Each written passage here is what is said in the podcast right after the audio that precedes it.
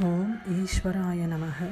ஓம் சரவண பவ. ஓம் குருவடி சரணம் திருவடி சரணம். ஓம் ஸ்ரீ ரேணுகாதேவி அன்னையே. போற்றி போற்றி. அன்பு ஆத்மாக்களுக்கு பணிவான வணக்கங்கள். கலியுக காவியம் ஆத்மாவின் சுயசரிதம் அத்தியாயம் பதினான்கு அணுக்களின் ஆட்சி. இந்த அத்தியாயம் எனக்கு ரொம்ப சுவாரஸ்யமாக இருந்தது படிக்கும்போது. இதில் குறிப்பிட்டப்பட்டிருக்க சில விஷயங்கள் உண்மையிலேயே ஞானத்தை வந்துட்டு மிகவும் மலர வைத்ததாக இருந்தது. பார்ப்போம். இதை பற்றி முழுமையாக பார்ப்போம். இப்போது நம் மூளைக்குள் இருக்கக்கூடிய ஆத்மானுவை சுற்றி ஒற்றையணு மற்றும் வட்டாணுக்கள் நிறைய இருக்குது இதிலிருந்து நாம் பார்த்தோமானால் நம்முடைய உடலையும் மனதையும் ஆட்டுவிப்பது அணுக்கள். அதே போன்று இந்த உலகத்தையும் ஆட்டுவிப்பது அணுக்களே. அணுக்களின் தன்மை என்ன? எப்படி அணுக்கள் அனைத்தையும் ஆட்சி புரிகிறது என்பதை ஒரு மனிதன் தெரிந்து கொண்டாரே ஆனால் அவர் தெய்வமாகிறார் அப்படிங்கிறாங்க.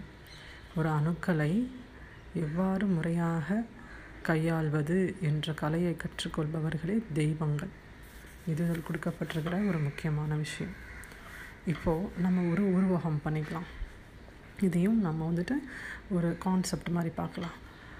உள்ளே வெளியே அதாவது அண்டத்தில் உள்ளவை அனைத்தும் பிண்டத்திலும் உள்ளது. அண்டத்தில் சூரியன் சூரியனை சுற்றி கிரகங்கள். அப்புறமா அது மட்டும்தான். சயின்ஸ் நமக்கு அவ்வளோதான் சொல்லி கொடுத்துருக்கு. ஆனால் நம்ம ஆத்ம விடுதலை எப்போ நம்ம அம்மா சொல்லுவாங்க ஒவ்வொரு லோகமாக தாண்டி தாண்டி தாண்டி தாண்டி போய் கடைசியில் சூரியனை போய் அடையிறோம் அப்படின்னு. இப்போது அனைத்து ரிஷிகளும் சித்தர்களும் அவங்க எல்லாருமே சொன்ன கான்செப்ட் அண்டத்தில் என்ன இருக்கோ அதே தான் பிண்டத்திலும் உள்ளது. அதுவே தான் நம் மூளைக்குள்ளும் உள்ளது அப்படின்னு. இப்போது நம்ம ஆத்ம விடுதலை எப்போ ஒவ்வொரு கட்டமாக தாண்டி தாண்டி தாண்டி கடைசியாக போய் நம்ம சூரியனை அடைந்து ஈசக்கலப்பு பெற்று திரும்பி வந்தோம். அதே மாதிரி மூளைக்குள்ளேயும் இருக்கக்கூடியதே வட்ட அணுக்கள். அங்கு சூரியன் என்றால் இங்கு ஆத்மா அணு அங்கு சூரியனை சுற்றி இருக்கக்கூடிய வெப்ப ஆற்றல் சக்தி என்றால் இங்கே ஒற்றை அணு.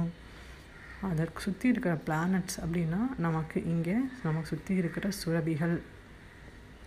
இது போன்று ரெண்டையும் நம்ம கம்பேர் பண்ணி பண்ணி பார்க்கணும். வெளியே உள்ளே வெளியே உள்ளே அப்படின்னு.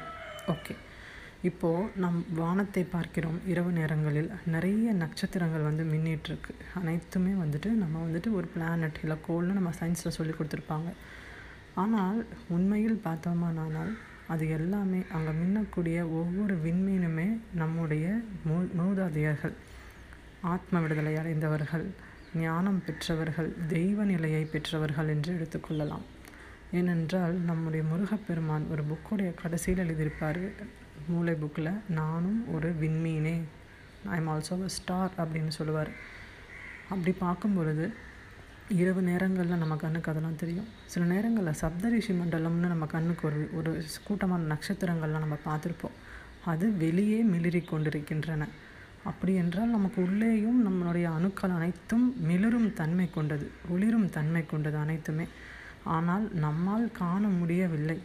அதற்கான காரணம் அது அனைத்தும் அதை அனைத்தையுமே வந்துட்டு நம்மளுடைய நஞ்சுக்கள் மூடி இருப்பத ஒரே காரணத்தினால தான் ஒருவேளை நம்மளுடைய நஞ்சுக்கள் எல்லாம் கடைசி வட்டத்திலேருந்து அகன்ற அகன்ற அகன்ற குருதி உள்ளே வரைக்கும் சென்று சென்று சென்றுமானால் செல்லுமானால் நம்மளால் உள்ளே ஒளிரும் அணுக்களையும் காண முடியும் அப்படிங்கிறாங்க. இது ஒரு கான்செப்ட் அடுத்தது இப்போ நம்ம வட்ட அணுக்களுக்கு வரலாம். கடைசி மூன்று வட்ட அணுக்கள் களி வட்ட அணுக்கள். எப்படி மூளைக்குள் கடைசி மூன்று வட்ட அணுக்கள் களிவட்டங்களாக இருக்கின்றதோ அதுவே போன்று நம்முடைய வெளியிலும் அதாவது சூரியனை சுற்றியும் ஒன்பது வகையான வட்டங்கள் இருக்கணும். அதில் கடைசி மூன்று வட்டங்களில் நஞ்சு மிகவும் அதிகமாக கலந்திருக்க வேண்டும். அப்போ நஞ்சு அளிப்பதற்கு வெப்ப ஆற்றல் மிகவும் முக்கியம். அப்போ வெப்ப ஆற்றலின் அம்சம் கொண்டவர்கள் தான் நம்ம வந்துட்டு சரஸ்வதி தேவினும் லக்ஷ்மி தேவினும் மூன்றாவது உமையவள் அப்படின்னு அழைக்கிறோம். நம்ம அனைத்திற்குமே ஒரு பெயர் சூட்டுறோம். ஆனால் உண்மையில் அது அனைத்தும் சக்தியின் நிலைகள். அப்போது சக்தியின் நிலைகள் கொண்ட அம்சங்கள் எந்தெந்த சித்தர்கள் எந்தெந்த ரிஷிமார்கள் இருக்கார்களோ அவர்கள் அந்த கடைசி மூன்று வட்டத்திற்கான என்ன சொல்கிறது எனர்ஜின்னு சொல்லலாம். இல்லை ஆற்றல்கள் கொடுக்கறதுன்னு சொல்லலாம். அது வெளியே நடக்குது உள்ளேயும் நடக்கிறது. ஆனால் நம்முடைய நஞ்சுக்கள் மூளையில் நம்முடைய செயல்களால் நம்ம ப நம்ம பண்ணக்கூடிய உணவு த தவறாக எடுத்துக்கொள்வது சுத்தமாக சமைக்காமல் இருப்பது சூரிய ஒளி அற்று இருப்பது இது போன்ற சில விஷயங்களால் நஞ்சு அதிகமாக இது பண்ணும்போது சித்தர்கள் நினைத்தாலும் நமக்கு நல்லது செய்ய முடியாது. தெய்வங்களே நம்மளால் தெய்வங்கள் நம்மை தீண்டவும் முடியாது. அது போன்ற சில நிகழ்வுகள் நமக்கு இங்கே நடந்து கொண்டு இருப்பதனால் ஓகே. இப்போ இதுக்கு வந்துட்டு மூன்று வட்ட அணுக்களுக்கு மூன்று அதிபதிகள் அப்படின்னு பார்த்தோம். முதல் வட்டத்திற்கு கலைமகள். கலைமகள் அப்படின்னா பிரம்மா அவருடைய பேர்ஸ் அதே மாதிரி அடுத்த வட்டத்திற்கு லக்ஷ்மி தேவி அப்போ அவங்களோட இருக்கவங்க விஷ்ணு அலைமகள் அப்படின்னு சொல்லுவோம். மூன்றாவது வட்டத்திற்கு வந்துட்டு உமையவள் சிவபெருமான் அப்படிங்கிறோம். அப் ஒவ்வொன்றுத்துக்கும் சக்தி நிலைகளும் உண்டு. ஆற்றல்களான காந்த ஆற்றல் வெப்ப ஆற்றல் இது இப்படி இரண்டுமே சேர்ந்து சேர்ந்து சேர்ந்து பார்ப்போம். அப்போது முதல் வட்டத்தில் இருக்கக்கூடியது அவங்க வந்துட்டு பிரம்மாவும் லக்ஷ்மி தேவியும் பிரம்மா அப்படிங்கிறவர் படைப்பு கடவுள்னு நம்ம படிச்சிருப்போம். ஆனால் எதை படைக்கிறார்? மனிதர்களை படைக்கிறார்னு நமக்கு வந்துட்டு சொல்லி கொடுக்கப்பட்டிருக்கு. ஆனால் உண்மையில் பிரம்மா அவர்கள் படைப்பது அணுக்களையே நல்ல நல்ல புதுது புதிதாக அணுக்களை மட்டுமே. ஏன்னால் நாம் பார்த்திருக்கோம் கடைசி வட்ட அணுக்களில் எண்ணி அணுக்களின் எண்ணிக்கை மிகவும் அதிகமாக இருக்கும் அப்படின்னு. அப்போது அந்த எண்ணிக்கை வந்துட்டு தீய அணுக்கள் அதிகமாக ஆக ஆக ஆக நம்மளுடைய உள்ளே இருக்கிற வெப்ப ஆற்றல் என்ன பண்ணுமா? சூரியன்கிட்டருந்து ஈர்த்து புதுது புதுதாக அணுக்களை படைப்பதற்கான வேலையை செய்யுமாம். அதை தான் பிரம்மா என்கிறோம். நம்மளுடைய ஒளி புத்தகத்தில் நாம் பார்த்திருப்போம் நான்கு இலைகள் சூரியனிடமிருந்து பூமியை நோக்கி வருகிறது. அது நான்கு இலைகளால் மாத்திரமே இங்கு அனைத்து செயல்களும் நடக்கிறது. உயிர் வாழ்வதற்கும் பூமி சுழல்வதற்கும் அனைத்திற்கும் மூல காரணம் அந்த நான்கு ஆற்றல்கள். பாதரச ஆற்றல் தங்க ஆற்றல் தாமிர ஆற்றல் வெள்ளி ஆற்றல். இந்த நான்கு ஆற்றல்களையே நான்முகன் அப்படின்னும் பிரம்மா அப்படின்னும் சொல்கிறோம் நான் நான்கு ஆற்றல்கள்னு சொல்கிறதுக்கு பதில் அதற்கு ஒரு பெயர் சூட்டப்படுகிறது. பிரம்மா அப்படின்ற ஒரு பெயர் சூட்டப்படுகிறது. அதனால் பிரம்மா என்பவர் மனிதர்களை படைப்பார்னு சொல்கிறோம் ஆனால் உண்மையில் அந்த நாலு ஆற்றல்களே அணுக்களை படைக்கின்றன. புதிது புதிதாக அணுக்களை நிறைய படைக்குது. இப்போ நம்ம ஒரு கதை பார்த்துருப்போம். கலியுகத்தில் பிரம்மாவை யாரும் கும்பிடுறது கிடையாது. ஏன்னா அதற்கு நமக்கு ஒரு கதை சொல்லப்பட்டிருக்கு. ஆனால் உண்மையில் நடப்பது என்னவென்றால் நம்மளுடைய மூளையில் நச்சுக்கள் அதிகமாக ஆக ஆக நமக்கு ஞானம் குறைந்து குறைந்து குறைந்து கடைசியில் இந்த மாதிரி இப்போ இந்த புக்கை படிக்கிறது இப்போ மட்டும்தான் நமக்கு தெரிய வந்திருக்கு. இந்த மாதிரி சூரியன்லேருந்து நாலு வகையான ஆற்றல்கள் பூமிக்கு வருதுன்னு. அது வரைக்கும் யாருக்குமே தெரியாது. அதனால் பூமிக்கு இந்த போன்ற நான்கு ஆற்றல்கள் வருகிறது. அதனால்தான் பூமியும் இயங்குகிறது மனிதர்களும் இயங்குகிறார்கள் அப்படிங்கிற ஞானம் நமக்கு எப்போ வருதோ அந்த நேரத்தில் நம் அந்த நான்கு இலைகளையோ அந்த நான்கு ஆற்றல்களையோ வழிபட துவங்கி விடுவோம். மக்களுக்கு இது தெரியாத காரணத்தினால் அவர்கள் அதை வழிபடுவது இல்லை. அதை தான் வேறு மாதிரி சொன்னாங்க. கலியுகத்தில் பிரம்மாவை வழிபடுவதில்லைன்னு.